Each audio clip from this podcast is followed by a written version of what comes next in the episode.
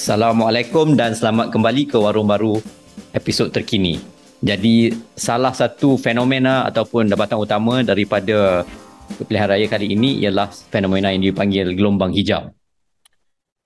Dan sebenarnya untuk di kalangan para pengamat, data masih lagi preliminary. Jadi ini semua berdasarkan apa yang kita nak, apa yang mereka lihat daripada trend-trend yang ada di saluran-saluran dan masih cuba difahami. Tapi secara ringkasnya, apa yang dikatakan, gelombang ini merupakan penyorakan rakyat yang beragama Islam, beretnik Melayu, yang mahukan ataupun dianggap mahukan negara yang jenis pemerintahan negara yang menerima daulah Islam. Jadi banyak benda untuk dipermasalahkan dalam hal tu, sebab yalah, kita ni dah dalam perlembagaan dah ada artikel yang mengatakan Islam itu agama persekutuan Malaysia, dan apakah maksudnya di situ dan apakah maksudnya daulah Islam, di mana bezanya. Dan tidak lupa jugalah sebab bekas Perdana Menteri Tun Dr. Mahathir juga pernah di awal tahun 2000-an pernah mengumumkan bahawa Malaysia ni sudah pun sebuah negara Islam pada 29 September kan, kalau tak silap. Jadi ini cerita lagi lama lah. Perbincangan ini memang semestinya rumit, dan insyaAllah kita akan cuba merungkai perkara-perkara, konsep-konsep utama sekurang-kurangnya yang menjadi permasalahan dalam episod ini. Kali ini bersama dengan Marwan Bukhari daripada Makassi Institut Malaysia. Sebelum kita teruskan, seperti biasa, jika anda mahu membaca artikel-artikel berkenaan isu ini dan isu-isu yang pernah disentuh dalam episod-episod lain, boleh layari www.warumbaru.com untuk membaca. Dan sambil-sambil itu, anda boleh juga lihat toko Solidariti untuk memberi sumbangan dengan membeli buku-buku yang dibuat oleh ahli kolektif baru-baru. Jadi itulah sikit sebanyak pengenalan kita hari ini. But ada apa-apa komen sebelum kita masuk mukadimah? Tak ada komen. Tak komen. Selalunya kau yang banyak komen kan? Tak apa, kita nanti mungkin ada nanti. Mungkin ada. Okey, kita teruskan. Jadi sebelum kita masuk ke sesi perbincangan yang lebih khusus, kita bagi pengenalan sikit lah untuk pendengar-pendengar dalam sesi mukadimah kita. Kaitan politik dan agama, khususnya agama Islam, bukanlah perkara baru di Malaysia, dan ia merupakan sebuah perdebatan yang telah lama wujud sejak era penubuhan, sebelum era penubuhan Persekutuan Tanah Melayu. Parti Islam Semalaysia PAS, itu kena sebut macam itu, itu sendiri didirikan pada tahun 1951 melalui inisiatif bahagian agama UMNO pada waktu itu. Jadi antara sebab yang dikatakan untuk kewujudan PAS diwujudkan ni kerana bahagian ulama' UMNO waktu tu dan pemimpin agama dalam UMNO, dia kecewa dengan UMNO sebab dia nak buat loteri. Jadi dia konsisten lah melawan judi ni. Kita tak boleh kata apa ni, dia tak nak lawan judi, sebab ini antara sebab kewujudan PAS menurut setengah pihak lah. Tapi hari namun macam mana? Duit jadi kan? Itu tuduhan tu belum dibuktikan lagi. Namun macam mana pun, PAS sendiri sebelum itu didahului oleh Hizbul Muslimin, parti yang memperjuangkan penubuhan negara Islam yang ditubuhkan dan diharamkan pada tahun 1948 dan diharamkan oleh pemerintah kolonial waktu itulah, pemerintah British. Jadi peranan Islam dalam politik ini semakin menyelah setelah era revolusi Iran pada tahun hujung 1970-an dan dengan kemunculan tokoh-tokoh baru melalui persatuan Islam seperti ABIM, di mana kita mula lihat sosok-sosok seperti Sanusi Junid, Osman Bakar, Fadhil Noor, Hadi Awang sendiri, dan tentunya Perdana Menteri Perdana ke-10 Anwar Ibrahim. Sejak zaman tersebut, idea politik Islam beransur menjadi ciri utama debat politik di Malaysia, selain dikembangkan dalam pelbagai arah menurut fahaman masing-masing.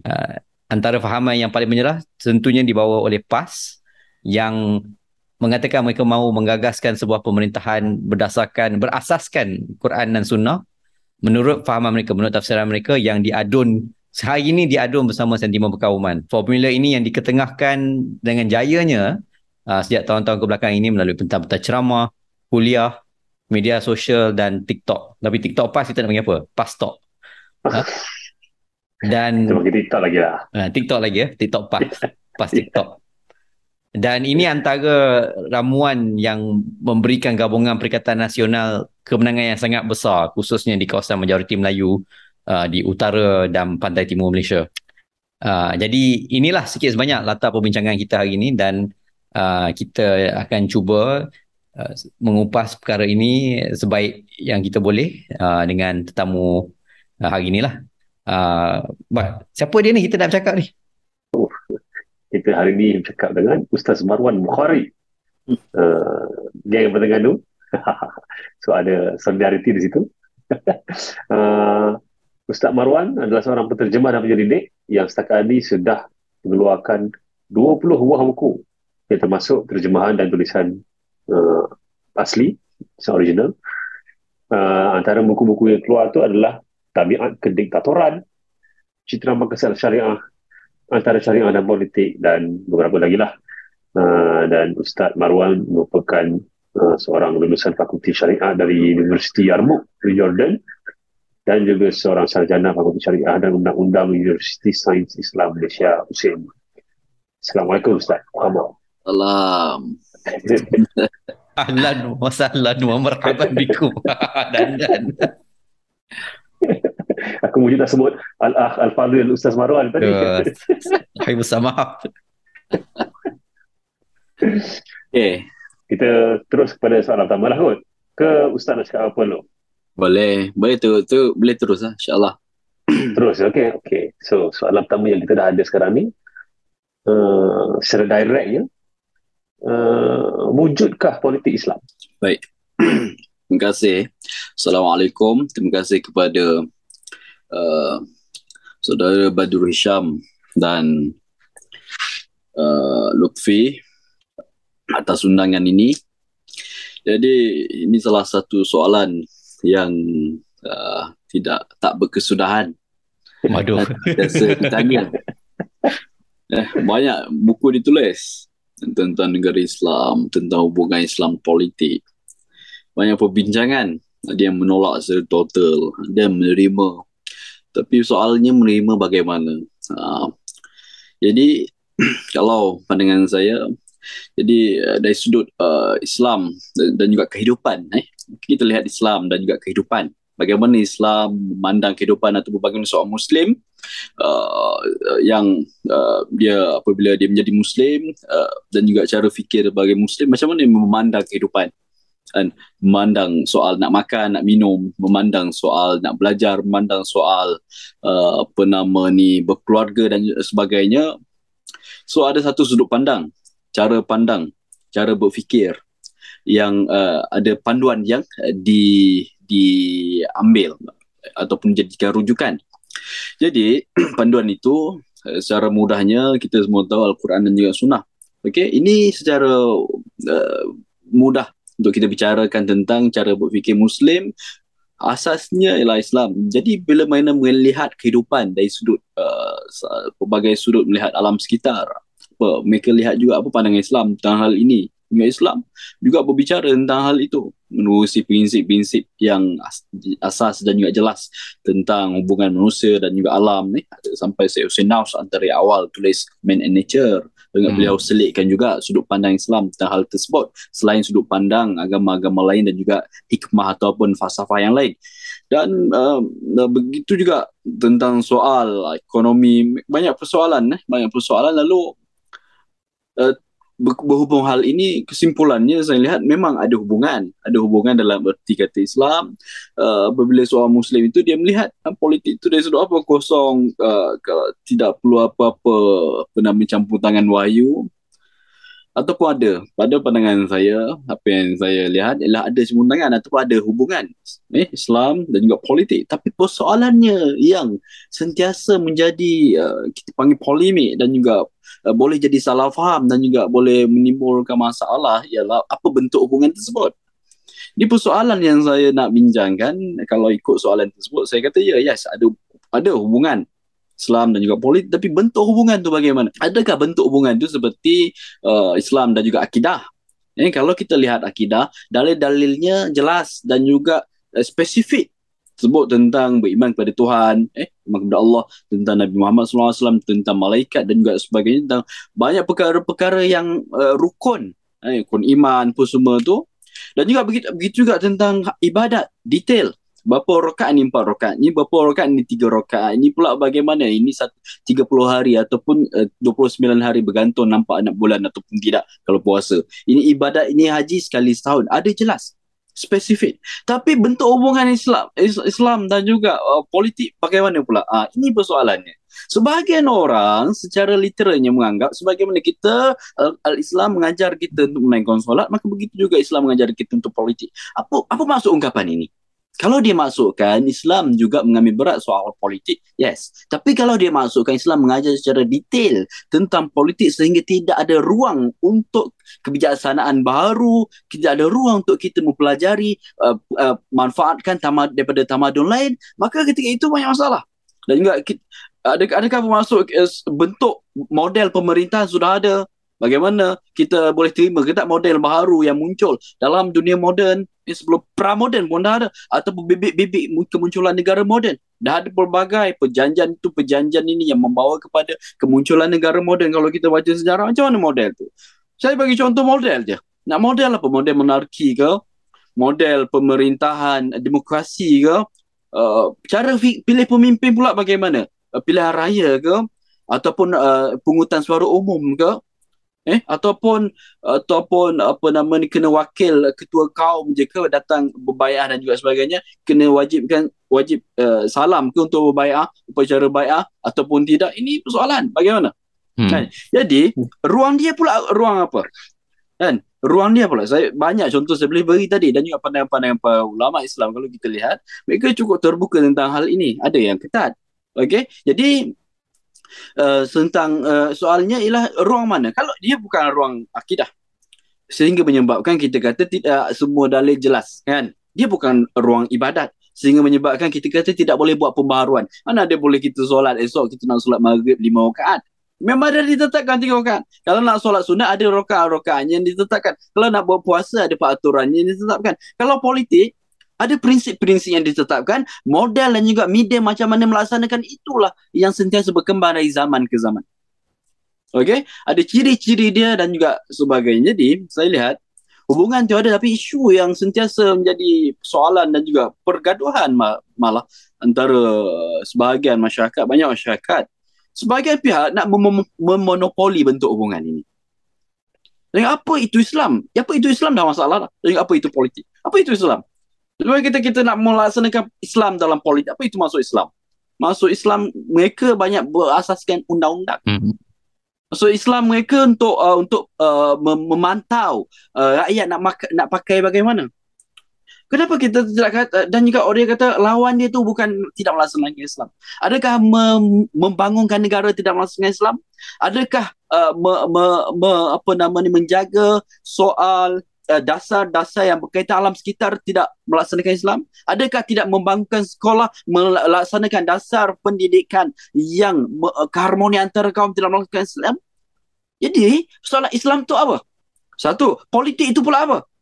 Kalau kita kata politik itu dari sudut kepartian semata-mata, orang faham sebagai begitu. Tapi kalau kita kehakiman, pentadbiran, demokrasi itu ini, okey, dan sudut polisi-polisi yang dibuat, kalau itu politik, maka Islam ada sudut pandang yang tersendiri yang meletakkan beberapa panduan yang mesti ikuti. Contoh, saya bagi contoh soal mesti melaksanakan keadilan, mesti menolak kezaliman, memilih calon yang layak di tempat yang layak, menolak membeli undi dengan duit dan juga jawatan. Contohnya banyak prinsip syura. Maksudnya konsep syura ni bukan maksudnya satu kumpulan semata-mata bersyura, tidak. Maksud pelaksanaannya luas, termasuk pilihan raya boleh diterima dan juga sebagainya. Jadi ini yang saya faham dan juga ini yang saya promosikan, ini yang saya baca daripada karya ramai tokoh-tokoh besar tentang hal ini. Jadi hubungan itu apa? Tapi hubungan tersebut bukan difahami secara dangkal dan juga sempit. Jadi persoalannya lah bentuk hubungan. Saya lebih sentiasa mulakan, kalau tanya soalan ini, saya kata bentuk hubungan bagaimana? Sebahagiannya menanggapinya secara sempit, mempromosinya secara sempit, lalu mencipta sama ada kita Islam, sama ada kita ataupun mereka. Mereka tidak usah. Bagi saya, sama ada duduk parti ada nama Islam ke, tak ada nama Islam ke, mereka boleh melaksanakan Islam. Kalau setakat yang mereka fahami. Dalam parti apa? Basic. dari sudut hak air. Kalau air kotor, buat apa nak tutup aurat di billboard? Itu tak faham konsep pentadbiran sebenar.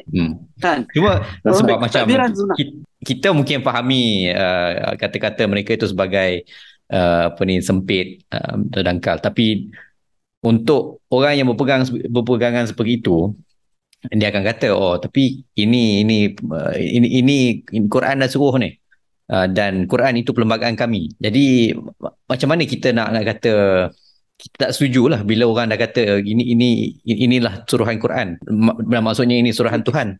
Baik, ya, bergantung apa yang disebut. Kalau dia kata Quran cakap nolak rasuah, nolak kezaliman, kita kata memang itu terima pun kan. Ini ajaran Quran. Menyuruh kepada keadilan, ini ajaran Quran. Tapi kalau dia kata tutup aurat, itu ajaran Quran, betul. Tapi persoalannya ialah, adakah semua perkara mesti diselesaikan menerusi jalan kekuasaan? Adakah semua perkara mesti diselesaikan menerusi jalan kekuasaan? Ataupun perkara-perkara yang memerlukan kewujudan kekuasaan sahaja yang kita perlu guna ruang kekuasaan? Sebagai contoh soal kehakiman, soal kepolisan, pentadbiran, hal-hal lain yang kita faham macam mana tu, yang memang memerlukan satu perkara yang walaupun menyusahkan kita, kelompok pemerintah, kelompok pemimpin, tetapi ia suatu kesusahan ataupun suatu masalah yang diperlukan, terpaksa perlu ada satu kumpulan yang mengatur kita, memudahkan urusan kita, suatu kumpulan yang menjaga keamanan hubungan antarabangsa dan juga sebagainya. Jadi saya lihat sebab tu ada seorang ulama dari Maghribi, beliau tulis buku lama dah beliau tulis, Syeikh Ahmad Raysuni, beliau tulis Al-Ummatu Hiyal Aslu, masyarakat ataupun umat Islam adalah asas. Apa maksud dia? Beliau tulis buku ini sebab nak mengkritik dan juga membetulkan. Sebahagian orang, dia faham bila mana dia kata dalam Islam ada, so kita buat musim pemerintahan. Tidak begitu, dia kata tanggungjawab pelaksanaan Islam itu bukan tanggungjawab kerajaan semata-mata. Semua orang buat. Dan juga dia kata masalah gerakan Islam ni, dia selalu kata kita selagi mana kita tak ini, kita berdosa kerana tidak melaksanakan Islam. Siapa tak melaksanakan Islam? Umat Islam setiap hari solat, puasa, pada bulan puasa, mengerjakan haji bagi yang mampu, ada yang tunaikan umrah. Dalam urusan mereka elak mencuri, mereka mengelak daripada buat perkara yang dilarang oleh syarak. Itu melaksanakan syariah, itu melaksanakan Islam. Tapi tapi masalah sebagian rakyat Islam, dia dah ada sudut pandang ataupun sudah ada isu yang mereka perjuangkan, mereka menganggap itu semata-mata isunya. Lalu kalau tidak perjuangkan, tidak cukup Islam. Bahkan memang sudah ada berpuluh tahun lalu, mungkin hari ini masih ada kelompok yang menganggap kalau tidak cukup Islam itu sebagai suatu terkeluar daripada agama. Kalau tidak melaksanakan menerusi ruang negara, suatu isu soal soal di negara Iran, soal kita panggil maksa pakai tudung. Kita umat Islam, dia dikenaki menutup aurat. Okey, tapi persoalannya siapa yang macam mana nak tutup aurat itu? Adakah perlu menerusi jalan kerajaan? Saya dari dahulu lagi konsisten sampai sekarang tidak begitu. Dan juga ini pandangan ramai ulama juga, termasuk antara Syekh Ahmad Raysuni dan juga ramai lagi yang saya perasan, Salim Al-Awar dan juga sebagainya, tidak begitu. Tidak mengurusi jalan sebegitu. Ini masalah agama Islam pada pandangan saya. Sebahagiannya akan politik Islam, mereka menganggap kuasa sebagai penyelesaian. Mereka mendendangkan slogan Islam sebagai penyelesaian, tapi maksud mereka ialah kuasa sebagai penyelesaian. Ada kuasa, anak jiran sebelah tak pakai tudung, dia nak selesaikan juga. So, itu dakwah itu satu berterusan, pendidikan dan juga sebagainya. Jadi mengatur ada perkara-perkara yang saya rasa pada pandangan saya lah, ini setiap kali pemerintah dia fokus perkara privasi rakyat, mereka akan mengabaikan tugas utama pemerintahannya. Itu pada pandangan saya. Jadi begitu juga masyarakat, kan? Jadi kita sebut itu soalnya juga. Apa dia bila soalan saudara Lukfi sebentar tadi tentang ini Islam perintahkan ini. Ya, memang Islam arahkan kepada kita, bukan maksudnya semua benda kerajaan buat, pemerintahan buat mesti jalan kekuasaan. Ini kadang-kadang sebahagian orang lihat begitu, ada pemerintah yang memang kena selesaikan, tidak ada jalan lain. Contohnya isu elektrik, isu air, isu keamanan, rundingan, mana boleh rakyat biasa buat? Isu keselamatan, polis dan juga dasar-dasar lain dan juga sebagainya, mereka diwakilkan. Sebab tu wakil rakyat bagus. Istilah wakil rakyat ini sendiri istilah yang bagus. Sebab bukannya kita panggil pemimpin yang tidak mewakili sesiapa. Diwakilkan. Ada yang mewakilkannya. Maksud mewakilkan. Jadi kita kena, rakyat kena cek. Semak sentiasa dia betul-betul mewakili ke tak? Mewakili suara ke tak? Suara rakyat kebanyakan ke tak? Dan juga mewakili isu yang sepatutnya diangkat ke tak? Melakukan kerja yang sebaiknya ke tak? Itu semua tanggungjawab masyarakat yang dibuat tu. Itulah tanggungjawab yang Islamik. Dan juga amar ma'ruf nahi munkar. Itulah semak imbang.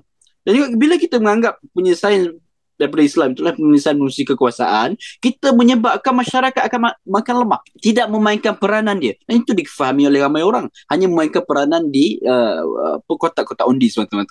Kan? Jadi, soal itu tak ada orang tak timbul sepatutnya. Soal itu kan, soal ini arahan Quran.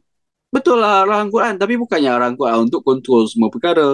Bukannya masuk arahan Quran, maksudnya semua kajian kena buat dalam tiga-tiga melalui kekuasaan. Arahan Quran untuk kita, arahan hadis untuk kita, lakukan semampu. Itu pun laku semampu yang boleh. Banyak laku semampu. Dia fokus priority, bukan pakai redah, dan juga buat secara bijaksana, kan? Jadi saya lihat itu tak kita belum masuk lagi soal tafsiran. Dia kata ni arahan Quran, ni salah satu tafsiran. Ini salah satu tafsiran ulama. Ini banyak soal ini masih boleh dibentang, dibincangkan. Soal hubungan antara Muslim dan juga non-Muslim dan juga sebagainya. Soal ini mereka ambil satu tafsiran. Ni kata Islam. Adakah itu kata Islam secara qat'i ataupun clear and cut? Ataupun ini salah satu tafsiran yang ada faktor pengalaman pada zaman tertentu. Dan juga sebagainya. Cuma kita nak betul sambung sikit daripada hal tu, sebab dalam hal memahami Quran, memahami teks-teks utama, dia selalunya dikuasai oleh golongan ulama lah, ataupun orang yang ada yang ada training dalam tafsir, ada tawiyah dan sebagainya. Dan ulama-ulama kita diajar dan disuruh anggap sebagai pewaris Nabi. Dan selalunya untuk orang awam disuruh, okey, kita jangan tanya banyak, kita serahkan kepada orang yang lebih tahu, serahkan kepada golongan ulama. Jadi kalau dia kata A, maka A lah dia. Jadi di situ, walaupun kenapa ada setengah pandangan lebih prominent, lebih mendapat tempat daripada yang lain. Apa faktor-faktor yang menjadikan perkara itu berlaku? Jadi pertama, dari sudut ulama, pewaris Nabi itu salah satu petikan hadis yang memang cukup popular, kan? Mewarisi ilmu dalam kata menyampaikan Al-Quran dan juga hadis, dan juga ada tafsiran yang saya rasa rasional lah, bila mana kita sebahagian orang yang mengkaji, kita berpegang dengan kajian dia, kepakaran dia, kan. Dan lalu bila para ulama contohnya ulama-ulama besar yang diiktiraf, maka melakukan kajian, kita menjadikannya sebagai rujukan dan juga menerima pandangan dia, berbanding orang yang tidak melakukan kajian ataupun tidak mampu untuk mengkaji. Kadang-kadang perkara ini dalam dunia seharian kita buat, tanya jalan kepada penduduk setempat sebab dia lebih tahu. Konsepnya lah bertanya kepada orang yang tahu dan juga memegang pandangan orang yang tahu. Jadi persoalan ni pada sangan saya, soal berpegang dengan pandangan ulama itu sesuatu yang rasional dan juga boleh diterima, kan, dan juga memudahkan urusan kita sebab kita tak susah, tak perlu nak kaji semua perkara.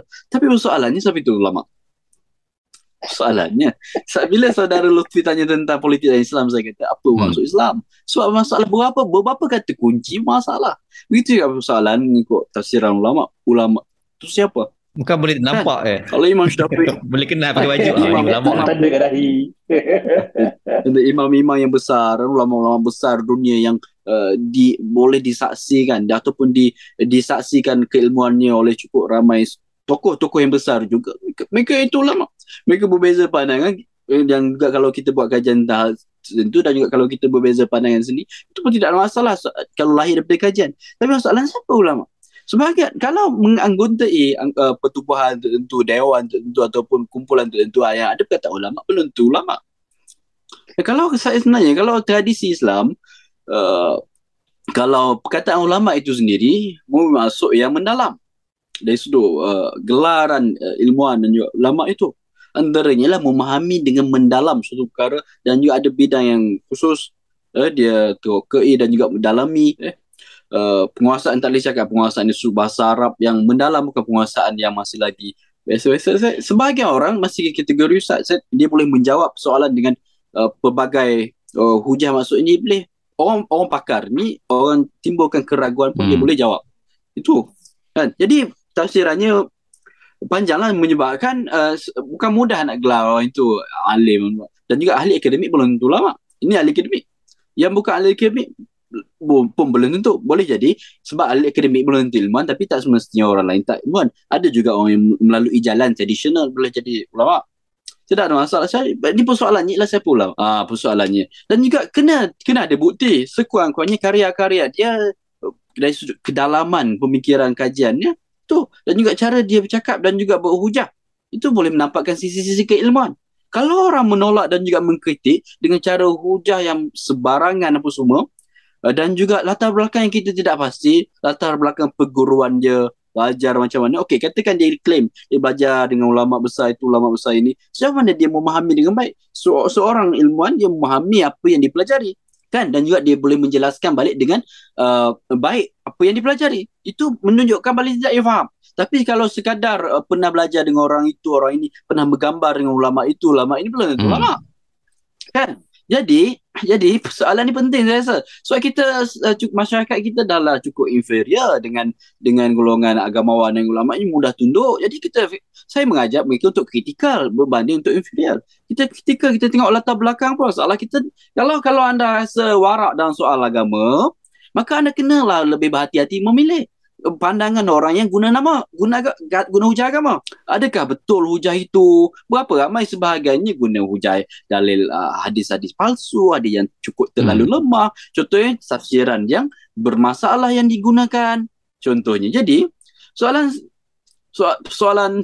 siapa ulama itu soalan jelas, soalan yang jelaslah. Dan apatah lagi dalam politik inilah pertandingan kepentingan, bukan pertandingan idea, pertandingan kepentingan. So, jadi macam mana orang yang masuk politik, tak kisah di latar belakang apa pun, dia nak menangkan kepentingan parti, kepentingan kumpulan dia. Sahanya sedikit segelintir sahaja mungkin yang beriman dengan idea dan juga prinsip dan juga sebagainya. Kita adalah sebahagian mungkin kita boleh rasa, kita pun rasa-rasa begitu.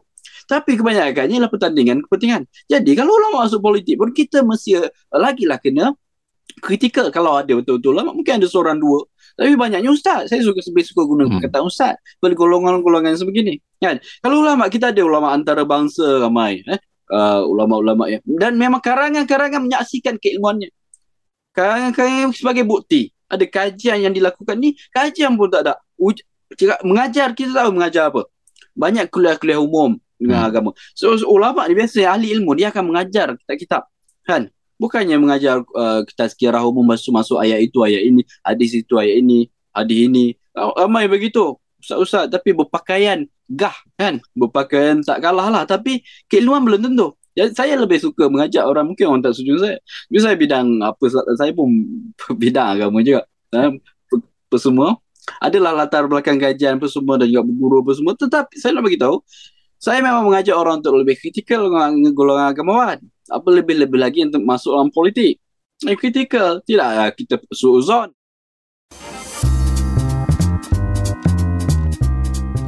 Jadi macam biasa, sebulan tak habis. Terima kasih juga kepada para pendengar kerana telah mendengar sehingga saat ini, dan tahniah kerana betul setia dan berjaya mendengar episod ini kepada penghujungnya.